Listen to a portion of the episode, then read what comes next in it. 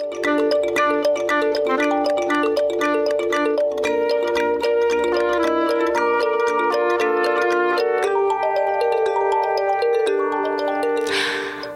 everybody, and welcome to the H word. Hi, Dan Byrne. Hi, Becky. How's it going? Becky Johnson, that is. Yes. You can see my whole name. Um, I'm good. Uh, we have a bit of a special episode today, huh? Yes, we do. I'm very excited. We have a special guest. We're recording in a new space. We're 16 floors up, and you know we'll do a weather report. It's snowing, it's snowing. Yeah, it's windy and snowing. and um, we have a very special guest who's on the, um, not the phone, but kind of the phone. With Yeah, us. the internet. You know, we're doing He's it. elsewhere. Yeah. Um, it's Mr. Sorry, I'm so sorry, Doctor Dan Werb. Hi, I Dan. c- can't believe that you messed that up. I am I'm so offended. I, I I don't know what to do, honestly. Oh my gosh, we're three seconds in and we've already ruined the interview. Um, Dan is actually Dan. I'm gonna let you, Dan Werb. This is very difficult to have two Dans. Um, to introduce yourself. Normally, at the top of the show with a guest, I ask them to sort of describe who they are, and that could be your profession, but also who you are as a human outside of work. What you like, what who you are. Uh, yeah, sure. So you know this whole doctor thing. I have a PhD. That's why I, I guess I'm technically a doctor. I I think of people with PhDs as soft docs. You know, like I'm not going to Yeah. be able to uh, heal wounds or reset bones or anything like that. So if this podcast requires that, um, you know, I, I'm just not able to do that. But I do have a PhD in epidemiology, um, so I can talk about when illnesses get to the level of populations. Um, yeah. Oh, So- oh, cool! You know about that. What a cool thing to talk about right now. I will say that I will say that I, I don't need any uh, physical wounds healed, but this podcast does re- does uh, need to heal some wounds. in, so in life. Oh, Yeah. Oh, Mr. Byrne, thank you so much. That's so sweet. Um, and also, Dan Werb, I think you could set a bone in an emergency. yeah, I have. I mean, I, I definitely have the confidence that I would try. Whether I would get it right is a whole other thing, but I think I'd be game to, to try. Would you try if there were more qualified people around, but you got there first? Uh, how like how long is it going to take for them to get there? 10, 15 minutes. Yeah, I might give it a go. I might jump in there. Yeah, yeah, why not? Um, but yeah, so uh, so you're an epidemiologist. Um, there's some stuff going on globally right now, and that's why we thought we'd take advantage of our friendship and talk to you right now about you know what's happening on this planet. Um, if you, in case you haven't heard, Yeah, we don't need to do the whole rundown. Everyone knows. there's a big there's a big problem and there's a new disease um, in Canada today. The first community transmission was confirmed. That's what I read this morning. So, BC. Yeah, shit's going down. Um, so you guys, uh, just to be clear, you guys are assuming that nobody's going to be listening to this episode in longer than a year from now, when nobody can remember what epidemic everyone was freaking out about. That's very that's a very interesting perspective. We're yes, we're talking about COVID nineteen, um, and that is the that is exactly the reason we have you on here. So when you look at the timeline in that kind of uh, perspective, you feel that in a year's time it will be almost a punchline or like uh, kind of quasi forgotten or something like that. Is that right? Well, no, I, I I wouldn't say necessarily, but I think at this stage, you know, things move quickly. When when Becky uh, asked me to be on the show, and I think in the spirit of scientific disclosures of conflict of interest, I should state that Becky and I went to elementary school together. yeah, and may, maybe summer camp, or was that your brother? Maybe- no, that was my bro. Okay. that was my bro. I only ever went to Camp Narnia. What's that? Sorry, So, screw epidemics. whole- What's Narnia? yeah it's a whole other um, episode um, so when i was doing a little bit of research in in lead up to this i started to think okay what was the last major epidemic that um, that kind of took the world by storm last Ni- pandemic i should say Uh, 1918. and yeah why don't you guys like just give it a go well, I said 1918 influenza. The the the last pandemic to have gripped the world. Um, well, I mean, I I guess there's like you know you think about SARS and MERS, but like MERS didn't didn't maybe travel that far. SARS also didn't get all the way around the world. So like, The British invasion. So uh, I'll, I'll, I'll give you a hint. It, it happened like not that long ago. okay, great. oh, bird bird flu? H1N1. Yeah, right. So that was believed to have infected between between 10 and 200 million people and to have produced anywhere between uh, about 100,000 and 400 deaths worldwide.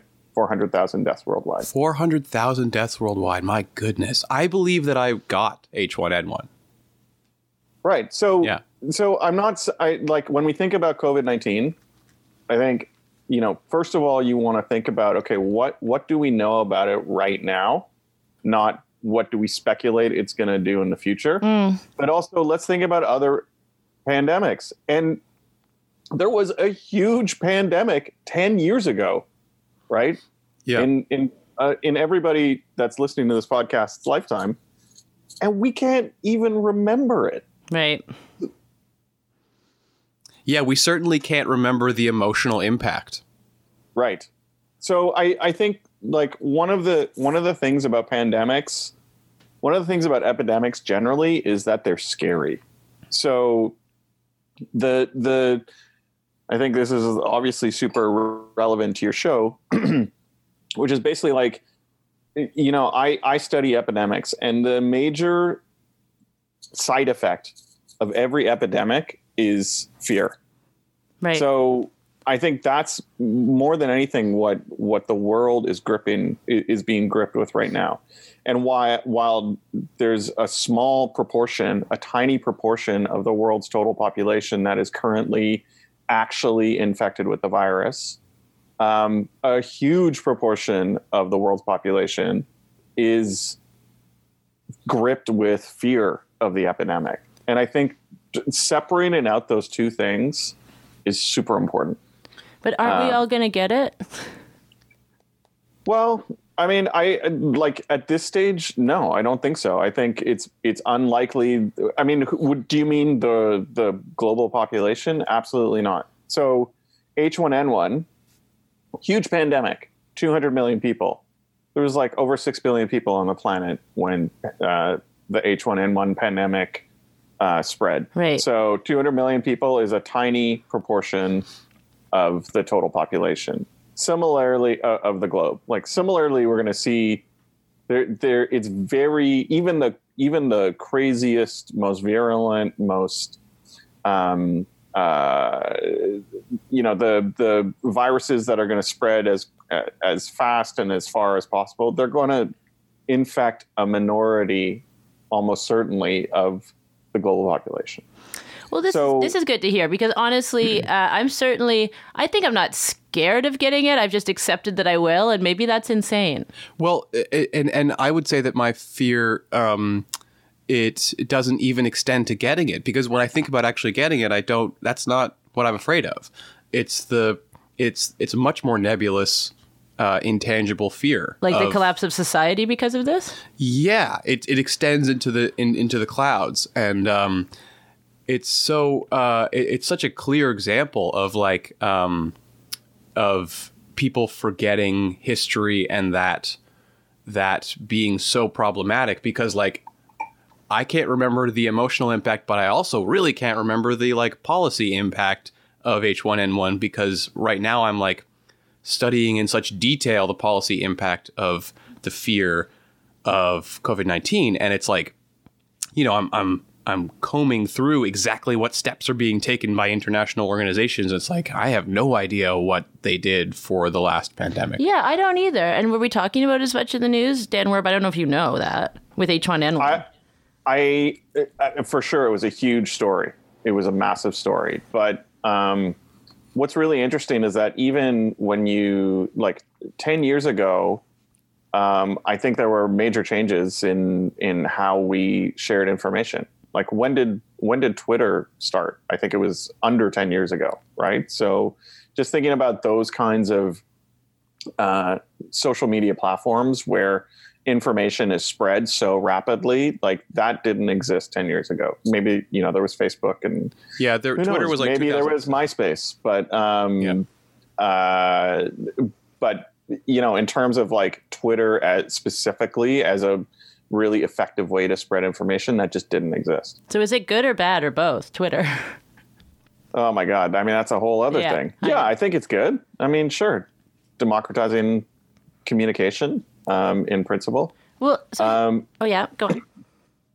no, but again, like the the side effect is that um, the information is not vetted, right? And it's not necessarily it's it's not necessarily going to be super reliable, and you're going to get people who are tweeting facts that um, are not necessarily like they may be correct, but they might not be understandable. You know what I mean? Well, this Um, is this is something that I took from uh, your book, City of Omens, which we can talk about at the end, and people should go buy. But um, was the in epidemiology the um, oh now I don't have the word, and you know it the how sure you are of your predictions.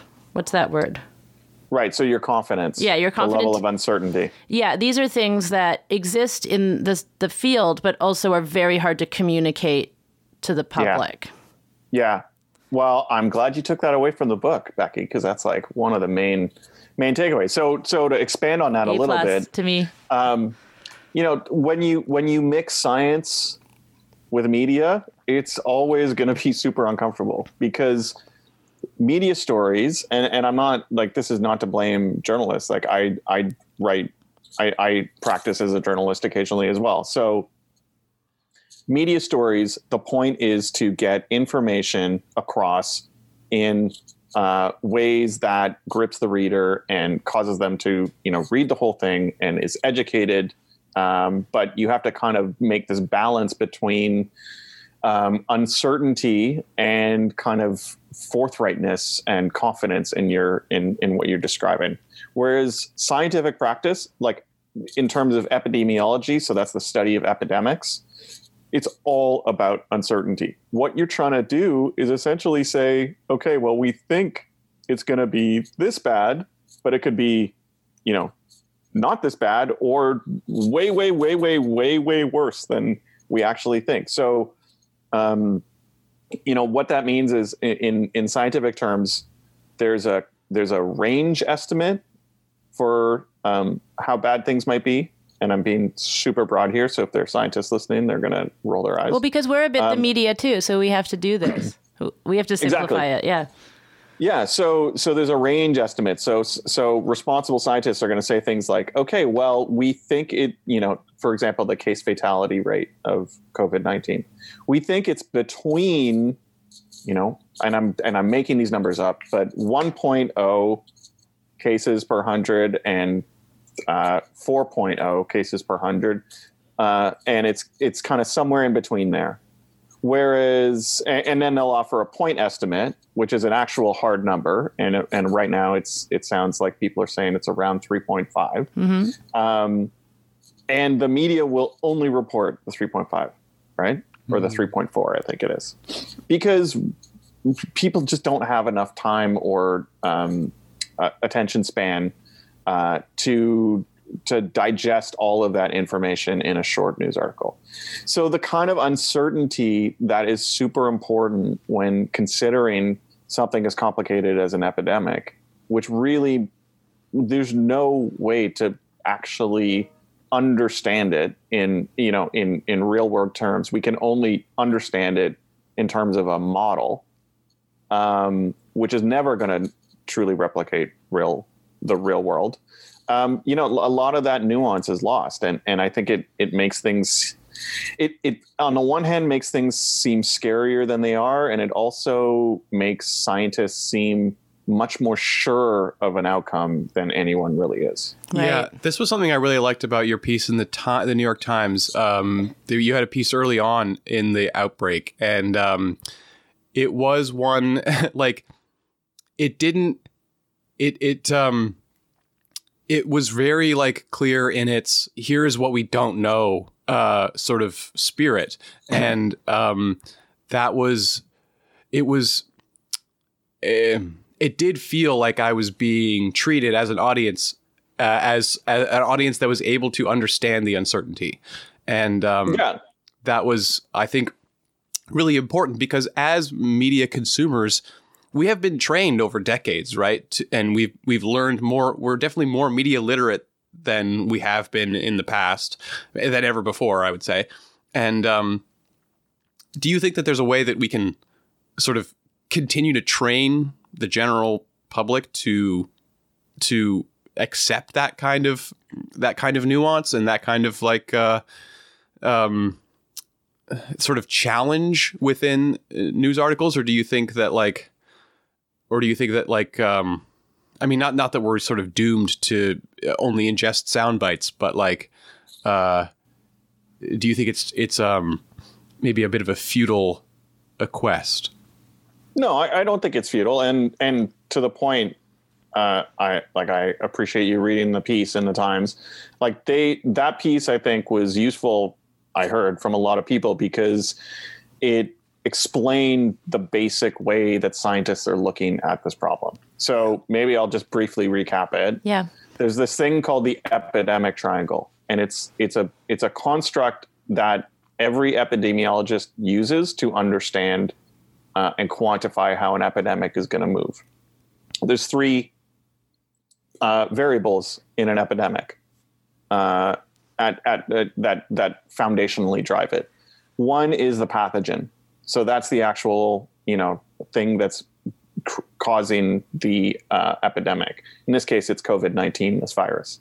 The second is the host. So that's the organism that's being infected. In this case, it's humans, right? And then the third point of the triangle is the environment. and that's just, you know, where all the interaction between uh, the pathogen, the, in this case, COVID 19, and the host, in this case, humans, where all that infection is happening. And epidemics occur when there is a shift in the relationship between at least two of those three points of the triangle. Right. So, what we believe has happened with COVID 19 is that a new virus emerged. Um, but uh, so, you know, it was a shift in the pathogen itself. But what's also clear is that that was somehow related to a shift in the environment where you've got um, greater pressure um, because um, because humans are living in in um, urbanized areas. Global travel is opening up the environment for viruses to travel super quickly across the entire planet. And then in China itself, you've got this rapid expansion of the trade in wildlife um, as a result of a rising middle class Right. who have more money to buy exotic um, wildlife and game meat. So, so that those two shifts in terms of the pathogen actually emerging as something new, and then the environmental shift in terms of all the ways that I just described, that seems to have driven the epidemic. And it and those three components, the vulnerability of the host, so how how vulnerable humans are to this, what the pathogen you know looks like, whether it changes, and what the environment within which all of this is playing out, you know, whether that changes in terms of the virus landing in new spots, those are the basic ways that epidemiologists are going to understand the epidemic and try to respond to it. Now, um, can we quickly define three terms: epidemic, pandemic, and endemic? Oh, I know this from the book. Oh, okay, great. I don't know pandemic. Epidemic. I know the I know the etymology. I learned it from Dr. Dan Werb. Yeah, go for it. Epidemic means upon the people, That's right. and endemic means within the people. Yeah, within or among the people. Among. So there. And pan is There- pan. I don't know. I don't all, understand. all that. the people, I would imagine. well, it just it's just staying there. So epidemic new, just arrived. Correct? Incorrect? Yeah, epi- so so demic, it, it, you know, it's it, it. This goes back to ancient Greek. So demos, the people, Demo- democracy, democracy, same, same root. Oh, interesting. So epi means kind of above the people. So it, it's like a single point that is landing among the people. That's how I think about it. Um, endemic, as Becky, excuse me, Oh no. Uh oh. I just muted myself while I was talking. It was very Not scary. to scare listeners. It was much Uh, scarier for you to mute yourself. I can tell you that this this is a daycare related cough um, because my kid just started daycare. Aw. Um, and then yeah, so endemic means among the people. So endemic means essentially when something is is so ubiquitous that it's just um, you know there's there's no way to to remove it from the population. Mm-hmm. Uh, and then pandemic essentially means that uh, it has uh, crossed the threshold of uh, and and is worldwide. There's no, I mean, th- there's also another term which I think is useful to understand and and separate, which is outbreak. okay. Um, so outbreak just means, um, you know, an occurrence of cases more than uh, is believed uh, or or is expected, uh, and it, like the ways in which we track these things. There's an outbreak, then there's an epidemic, and then there's a pandemic, and then it becomes endemic. Like that's the worst case scenario for all um, new um, diseases. And we're looking at Um, COVID 19 becoming endemic, right? Or no? We don't know. I we don't know. No, I, I, I don't think I don't think so. I mean, I Oh. don't know if we can even necessarily call it a pandemic at this point. And part of that is because there's no hard and fast rules around what separates an epidemic from a pandemic.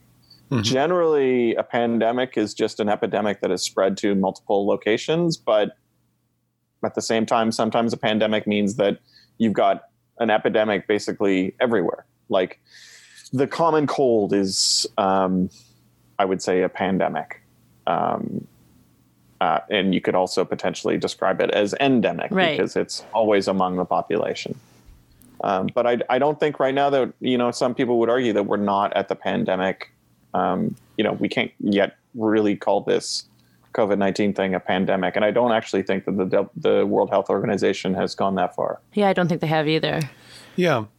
Okay. Um, I had a question. Okay, well, actually, so this is interesting when you talk about fear, um, and also how you work in a field that that lives in uncertainty. I think uncertainty is very scary. So those two things might constantly be coming up against each other, right? Like that's what's scary is the unknown future of what's going to unfold. Yeah, it is, but but what but what epidemiologists do is they produce ranges, right? And I and I I I'm consoled by that. Like I I'm not consoled by someone saying, "Okay, it's going to be exactly this bad," or "It will Right. certainly not be this bad." What consoles me is is is when people say, "Okay, well, it might be this bad, but this is the extreme." Um, you know, the extreme scenario in one direction and the extreme scenario in another direction. What are you Um, what are you scared of? What am I scared of?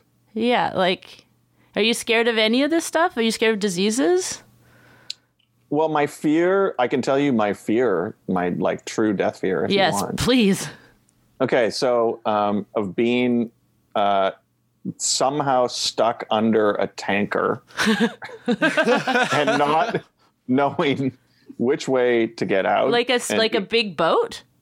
yeah, and then and then being stuck under it and uh, being cut up by barnacles, Like being drowning. being like keelhauled?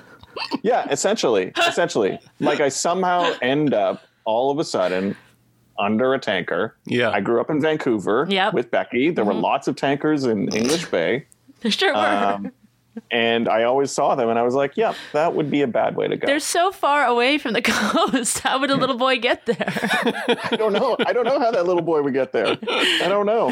That's the whole thing. Dan Byrne, what's your greatest fear? Um, well, it's me under a tanker. Oh, you stole it. Um, all Dans have the same fear. No, what's uh, oh, I, I was I was just trying to think of it in terms of that um, that kind of you know uh, imagine anything you want, and uh, I don't know, I, I don't have a go to. well, I don't like slugs, and I'm pretty scared of dying. Those are mine. I'm not really scared of slugs. I don't want one to touch me, and I, that's also another West Coast thing. Yeah, I had lots ni- of slugs out there. I had a nightmare, a recurring nightmare growing up that I would, and this is like when I was a teenager, that I was standing in the corner of a room and all these slugs were slowly coming towards me, and I had to either stand there and wait for them to all get to me or walk over them to get out. That's not really a fear. I, I don't want to do it. Um, okay, seriously though, um, Dr. Werb, Yeah, one of the things so there's another article and we um, for listeners we'll we'll put links to all these articles uh, somewhere. I keep saying we're going to make a newsletter. I'm close to figuring it out. At the very least we have twitter. Um, but you just published an article for buzzfeed news about um, sort of about um, epidemics pandemics and authoritarian governments. Right. now, this is something that I've been thinking a lot about. And so, this, like, you know, I don't know if we're looking at the collapse of society, but we're certainly looking at some shifts as a result of this. Uh, the exciting ones being maybe people will wash their hands more and this fun sort of toe tapping handshake. Those are nice things we can keep. Um, but, uh, you know, in the United States and in China, this definitely seems to spin and, and probably other places as well spin into rhetoric that can give governments a lot more power over us you wrote a really wonderful piece about this but in the podcast here we're talking about hope in the future and this is one of the things that i feel very bleak about right now is that we can see all this unfolding this authoritarianism and we're, we're actually allowing it to be worse what are your thoughts on this Yeah, well, I mean, as the buzz. So what I what I was trying to do with the BuzzFeed article was was explain sort of my thinking, which is that you know sometimes when when epidemics are bad uh, and we're trying to contain them, we have to take extraordinary measures to do that, and that means quarantine. Like if you look at quarantine in in a certain way, it's essentially forceful confinement, Yeah. right? Um, so so you know we should always be wary of that but a lot of the time it's we need to do that right like we needed to presumably um, hold people or hold people for two weeks in isolation to make sure uh, that they don't get other people sick when they're really really sick but what i was trying to explain with the with the article is that when you look at china's response the world health organization has has generally praised it Yeah. for being super rapid, um, super forceful, and kind of an all hands on deck response, right? Where they essentially quarantined or tried to quarantine a city of a million of, of 11 million people, which is fucking crazy. Um, and they seem to have actually reduced the spread of infection. Now, what I don't want to lose in that, though, is that there are multiple elements to authoritarian responses. And some of the things that governments do to respond to the epidemic might be super good, yet forceful uh, and kind of authoritarian tinged public health responses. And others might just be batshit crazy, right? So, yeah like China, yeah, maybe you know, it all signs point to the fact that yes, they needed to set up quarantines. They needed to make sure that you know, as forcefully as possible, that they can reduce the transmission of the virus. But did they have to censor posts on the messaging app WeChat that mentioned the coronavirus, Yeah. or did they have to jail? Um, journalists who were essentially whistleblowers about, um, you know, in the early days of the spread of the virus, um, who were explaining that things were actually worse than the Chinese government was uh, saying they were. Like those, to me, clearly would have a dampening effect on the capacity of a government to effectively respond. And some of the examples that I gave in the in the um, article were when when it's much more obvious that epidemics and fear of epidemics can be used to justify really horrible things. So one of the cases is the migrant caravan that traveled from Central America um, last year uh, and headed up to Tijuana and then was trying to make asylum claims in the United States. And as they moved up, you saw all these tropes about how you know th- this was a like an almost 3000 person strong uh, caravan of migrants who were fleeing violence and and uh, economic deprivation um, and there were all these tropes about how they were diseased how they were they, how they all had hiv how they all had tuberculosis hepatitis c and it and and it got to the point where, unsurprisingly, with this president, like Trump was suddenly tweeting about how they were all diseased. They were ta- he was talking about um, how they were going to spread disease in in the United States. Yeah. Obviously, total bullshit, right?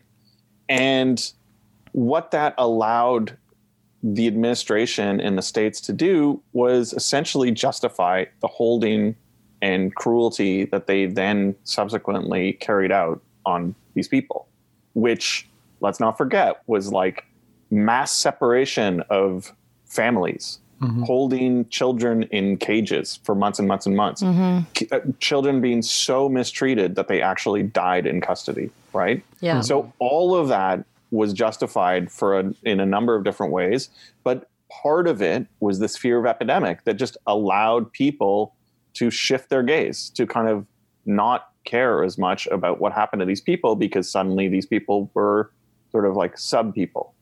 Um, Yeah, they were just like d- disease vectors and not humans. Exactly. Exactly. And a lot of that happens subconsciously, right? So people in government were in the Department of Homeland Security, um, were able to essentially justify the insane cruelty that they were a part of um, in the system of, of complete and abject terror that they established um, and essentially imprisonment of children, um, partially on the backs of this fear of disease. Well, and I mean, it's um, it's it's very disturbing to watch history repeated this way. I mean, I'm Jewish, and I know that exact same rhetoric was used in during the Exactly. Holocaust. You know, they're disease vectors. They're dirty. Yeah, so I thing. think you know, it, it, like we need to, as you say, like we need to wash our hands. We need to abide by public health measures. We need to be really careful. And I'm not suggesting that people shouldn't, you know, be in quarantine if they're super sick and at risk of spreading the disease, the the virus further. But at the same time, we really need to check ourselves when we think that, uh, you know, that that uh, just because it's so evident, like you're saying, that there are historical precedents where fears of epidemics have been used to justify really horrible things. So um, I, I think that's the point of the article. Um, and I and I see you know the potential with every epidemic that that's going to happen. Um, sometimes it it just means that certain groups are ignored because they're believed to be sick or ill or you know whatever diseased. Um, other times it it can be used to justify um, horrible things. Uh, yeah. So I've also been thinking about about this like China is being lauded for their response. It does seem a bit scary what they're doing and mysterious too. I don't know what's happening in Wuhan. And um but I I also am not expert enough to see a more benevolent treatment. I mean, they're just sort of like cordoning off whole areas. Italy also. Huge sections are just like don't go there.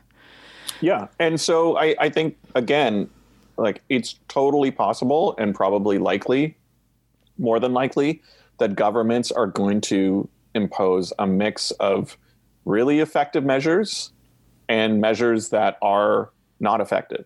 Uh, and they all might kind of seem like necessary autocratic responses to this epidemic and but they aren't all right? So again like going back to this example of okay so you can quarantine people who are sick which seems like we know is a really effective way to stop the spread of disease.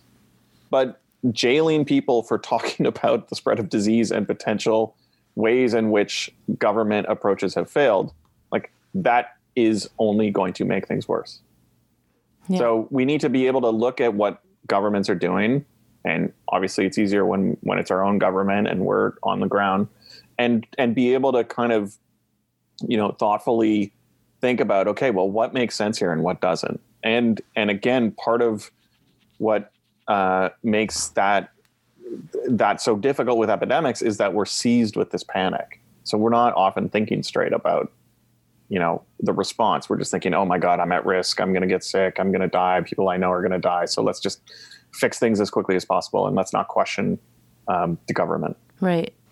So, what do you think of the Canadian government's response and what's going on? Do you know about this? i know a little bit about it. Uh, i'm sort of uh, looking at it um, out of the corner of my eye i would say. Um, honestly, I'm not super concerned so far about Canada's response because um, it seems like the spread is pretty uh, under control so far in Canada, particularly relative to other places. What's super interesting about the Canadian response is that the Public Health uh, Agency of Canada was launched in 2004, right after SARS. Right. And uh, I, I think the understanding is that a lot of the reason why Canada at the time felt like it needed a separate public health agency as a part of government, separate from our health ministry, was because of you know these exactly these kinds of outbreaks. Um, so you know it's interesting to see how things are happening. Um, like I said, we have really good health surveillance. Um, there's lots and lots of we have we have super like not only do we have an amazing universal healthcare system, obviously, but we also have really pretty good health surveillance. So can I um, can I relate yeah. a personal anecdote here? Um, I uh, I recently got back from international travel. I was on a flight from Zurich via uh, I was from Berlin via Zurich, and um, I was at a festival, film festival. I was you know, at least a few feet away from many international delegates. Congratulations on your big win. Thank you. We won an award. Yes, thank you. um, but as the plane was landing, I had I was having a sore throat, and uh, one of the things they say on the on the intercom is if you have any of these symptoms, one of them listed is a sore throat, you need to tell us. And my girlfriend looked at me and she said, "Do not tell them. We're not going to spend the rest of the day at the airport because you have a sore throat." It's also important to know that, um, Dan Byrne is very concerned about something things. I'm very and his concerned. girlfriend knows him, so she's not like dismissing some a real health threat. It's like, but I'm I'm also concerned with with civic duty and this idea of um, what you know what is your job to do when you uh, are experiencing something that might be a danger to the public? So i uh, a couple of days went by my sore throat went away almost immediately after i got a nice rest. Yeah um, it's a dry plane it's a long flight. um, but i still uh, i was looking up articles of like what to do this kind of thing and uh, they were like don't overwhelm ers call your doctor so yeah. I called my doctor, and uh, they said, "Okay, interesting. We have, you know, we've had people call with these concerns. Here are some questions for you. Have you had international travel? Do you have any of these symptoms?" And as soon as I said sore throat, she went, "Hmm, okay. Let me put you on hold." Put me on hold. Comes back and she says, "Okay, so basically, we don't know, and if you feel like you might be, you might have it, you should go to the ER and self quarantine immediately." And I and I just felt a bit um, like you know, I, I, I do like the Canadian government's like response to things so far, but there's this also like, I don't know, um, personal uh, sort of detailed experience of it, which is that you go to the doctor and they say, I, I don't know, like turn yourself yeah. in, I guess. And um, so I, it felt a little more like uh, I, I felt a little less confident when I experienced that. Yeah, and like then, but that's the question: is what is your responsibility? Because Dan, you're a very responsible considerate person who would self quarantine for two weeks because you had a sore throat just in case. I had a sore throat th- for one night, and uh, and I, it, because I, I, thought about the actual uh, ramifications of self quarantine, it was like I am in a I am in a profession where that would require me giving up uh, the potential of jobs, which which would be you know my living, and so it's like it, it's just becomes very um, uh, the, the, question marks start to multiply when you. Uh, um, get in your head about things. So this the beginning of this conversation has been so helpful for me. Uh, in fact, you have healed some wounds, oh, and um, and uh, but but when we get to this like this question of um, what is the government doing, it did feel like the government was like, well, what are you doing to me? Mm. And uh, I guess I wanted to raise that question. Yeah. And I, so uh, that is super interesting. I'm also not really surprised. Um, and the reason is that governments don't have unlimited resources, right. and especially the healthcare system. So there's this balance where, yeah, if every single person who had a sore throat self quarantined right now, the Canadian healthcare system would effectively collapse. Well, so would the and economy. It would, un- yeah. it would undermine our response to COVID 19. Um, so you know, and and I think that's that's kind of what you're coming up against, right? Like like your doctors said, yeah, we're getting a lot of people who are concerned about this, and um, um, uh, sorry, we're getting a lot of people that are that are concerned about this. Um, so you know that just demonstrates again this you know how people are affected by epidemics.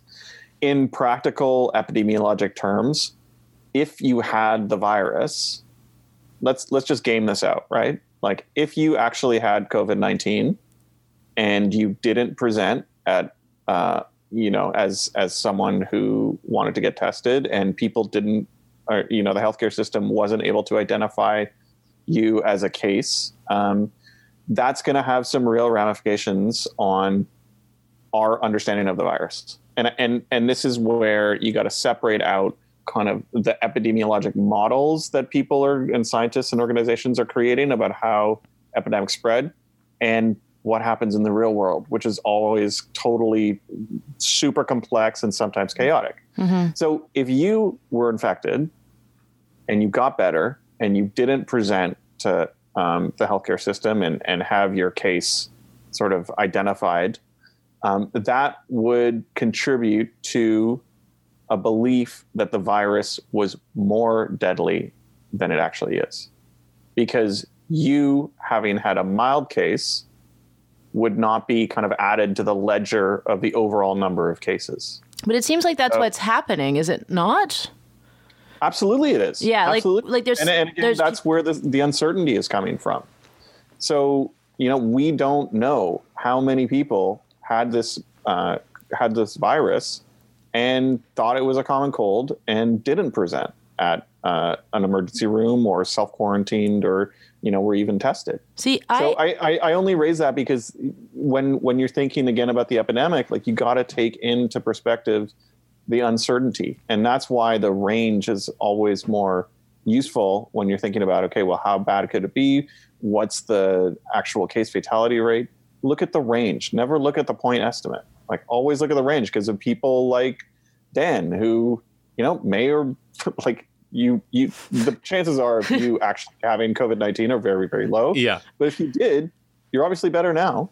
Yeah. So, you know, you either didn't have it or you had it, and um, you are a mild case and weren't identified. So the our understanding of COVID 19's case fatality, uh, likely case fatality rate, is undermined because you didn't present, which is kind of neither here nor there at the moment. But um, I'm just, you know, trying to game out Yeah. how human decisions and human behavior and, and rational behaviors actually influence how we can understand epidemics.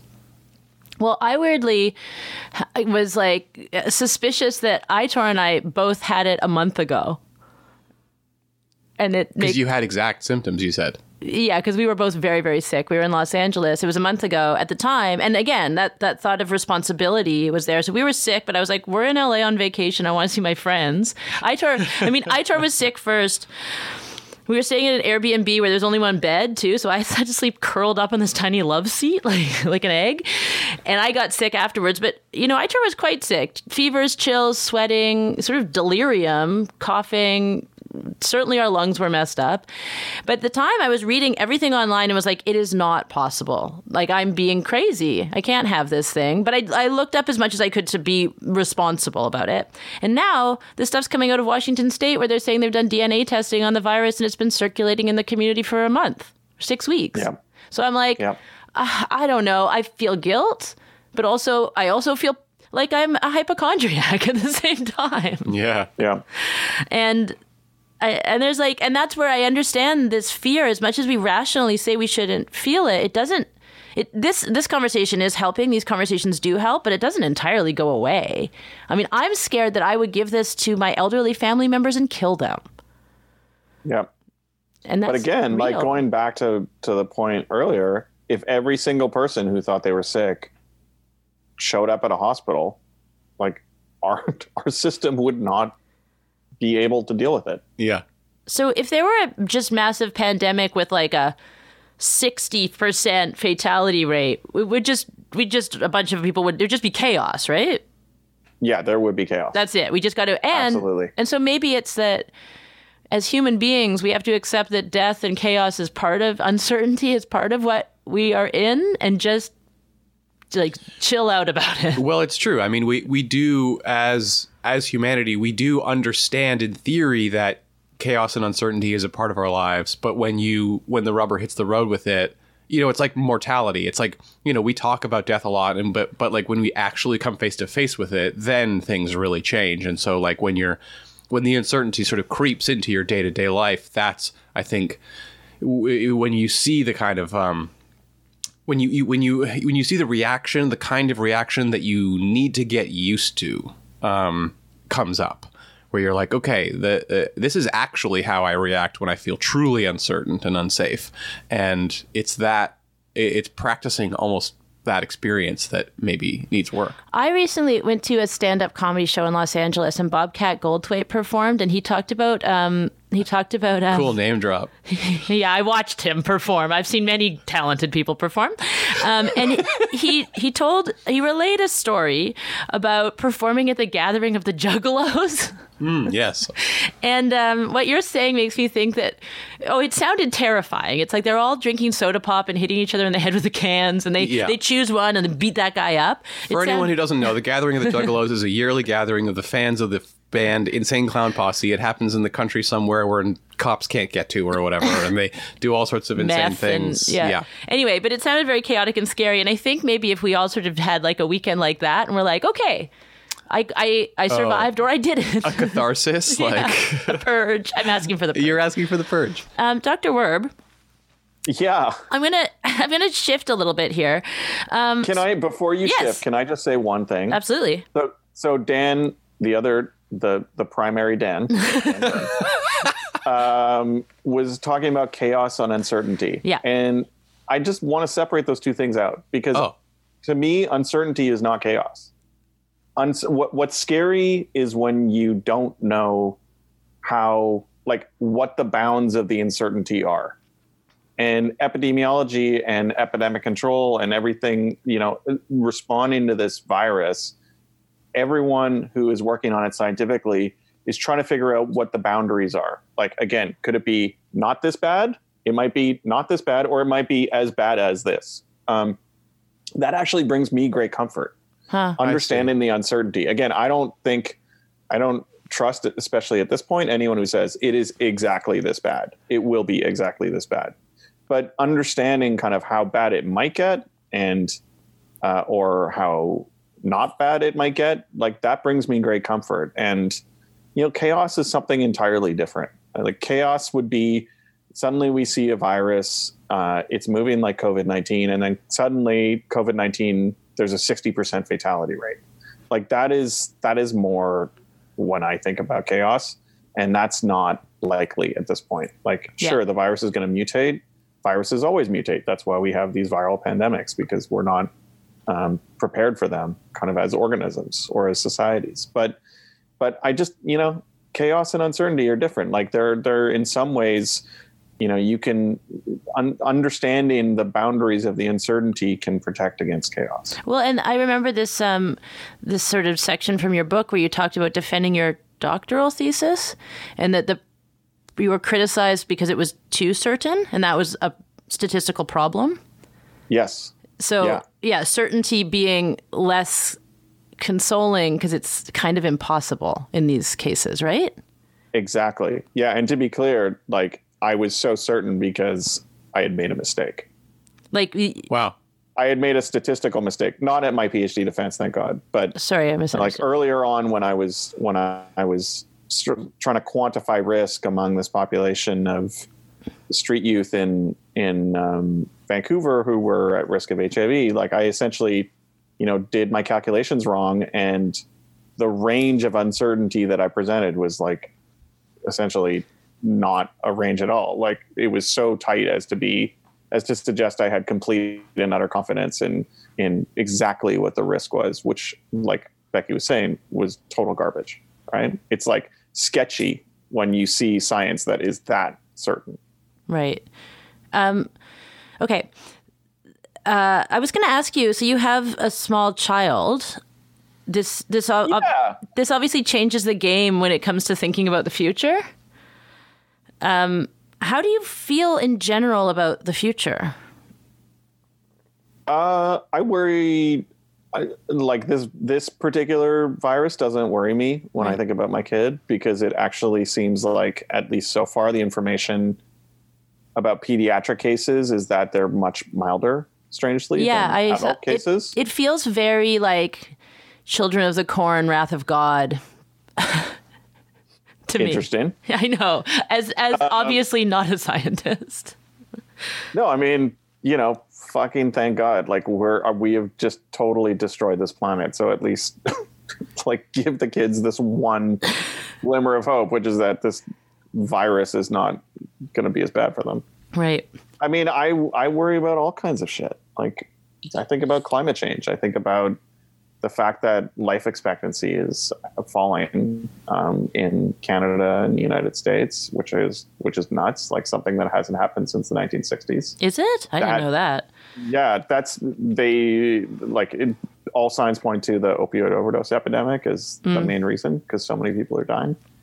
Um, but I, you know, the big thing is is climate change, and and this virus is directly related to climate change because it's about again like a rising middle class with wealth in China. It's about destruction of natural habitats to get uh, to feed a, a wildlife trade. Um, where animals like beautiful, adorable pangolins, which are endangered, are being eaten um, and their habitats destroyed. So, like, the virus is a symptom of of greater harm, uh, and you know, it's basically about humanity's capacity to um, sustain itself. Like, I don't know. I maybe this is slightly sociopathic of me, but I worry. Like, I, I don't know. There there were always going to be things that kill human humans. I, I worry more about humans' capacity to just fucking destroy the planet for absolutely everyone and every other creature. You mean to just keep going full force and ripping it to shreds? Yeah, like that is what scares me. Um, but you know, I'm also an optimist, so I don't know. I I can't really explain why I'm an optimist because people have too many good and rational reasons not to be, but I just am. Yeah, I do consider you a very hopeful person. I wanted some insights into how I could steal some of it, but I yeah, sort of succubus style. I could be your blood boy. what? what did you say? I, I said I could be your blood boy. That It's like is rich rich people. I don't know. You've Oh, heard I- about this? I Is guess this not. wait? Is this real? Apparently, it is. I I thought this was just Mad Max, but no, it's it's real. I'd like to hear. I mean, No, first I of think all, it's- I just learned about pangolins. Got to look them up. And now, You don't know about penguins? no, They're Oh like my kind god, pangolins are so cute. they're like a kind of they're like the They're- rodent family, right? they're they're they're mammals. I know that. They're scaly mammals. Yeah, they're- Scaly? yeah, they're scaly. They sort of roll up into little balls and oh, like a little um, Porcupine. Uh, what was the other guy? porcupine meets anteater, armadillo. Yeah. yeah, yeah, yeah. but they're but they're better than those. Yo, for sure, for sure. They're way fucking better than either of those stupid animals. So Yeah, yeah, yeah. we'll put them. Agreed, man. Dude, high five. I'm gonna look them up. They're Yeah. gonna be all over this newsletter that I don't know how to make. um, okay, uh, this might we're getting close to the end here, but Wait, just to be clear, What's a a- blood boy? uh, yeah, what's a blood boy? That's exactly what I'm gonna ask you. either a true or um, fabricated position whereby you are a young person who is healthy and you you provide blood uh, transfusions to old wealthy billionaires. I them love wrapping this conversation up with some absolute apocryphal nonsense after urging Yeah, calm totally. yeah. after urging calm and statistical like Yeah. reasonability that we're just like and also rich people get little boys and they drink their blood mr burns To be style. clear, uh, Miranda, my wife, uh, has is obviously listening because she just texted me that I'm too old to be a blood boy.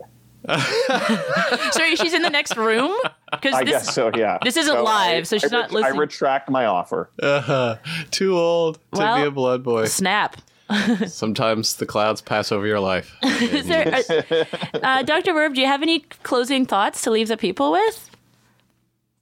I think my only thought is, again, just you know, there are really simple ways to understand epidemics and they're natural phenomena. They've been around forever. They will continue past humanity uh, after humanity's demise. And the best thing, and and the the best thing to remember with epidemics and pandemics is that they always create fear. Doesn't matter what the pathogen is. Fear, the urge for panic and anxiety is is kind of a property. It's like a property of this natural phenomenon. So, just trying to cut through that, I think, can be and and and contextualize it can be really useful. So wash your hands, stay calm. If you're young enough and your blood's clean, you can sell it to old people. Mm-hmm. Dan Werb, where can people find your you, your web presence? Um, your book is called City of Omens. It's really good. I recommend that. Uh, what thank you got? so much. Uh, yeah, so I'm on Twitter at dmwerb. Um, sometimes I have public Facebook posts, uh, but Twitter's probably the best. I post the articles that I write there. Yep.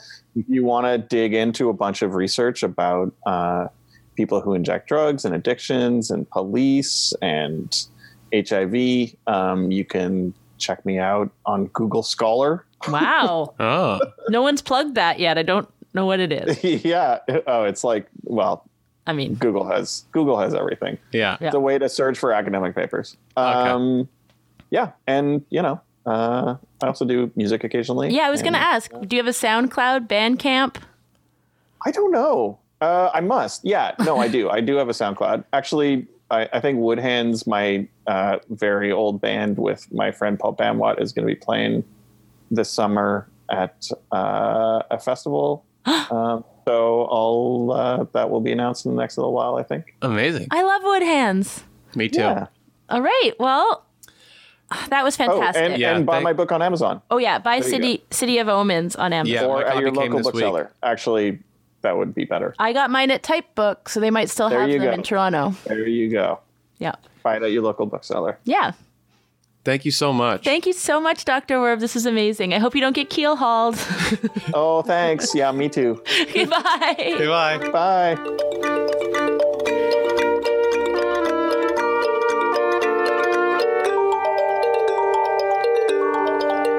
H Word podcast was recorded this week by Alex Ross. This week's artist is Leah Bukarev, and our theme music, as always, by Laura Barrett. For information on all of our artists and guests, please follow us everywhere at The H Word Pod or sign up for our newsletter at thehwordpod.com.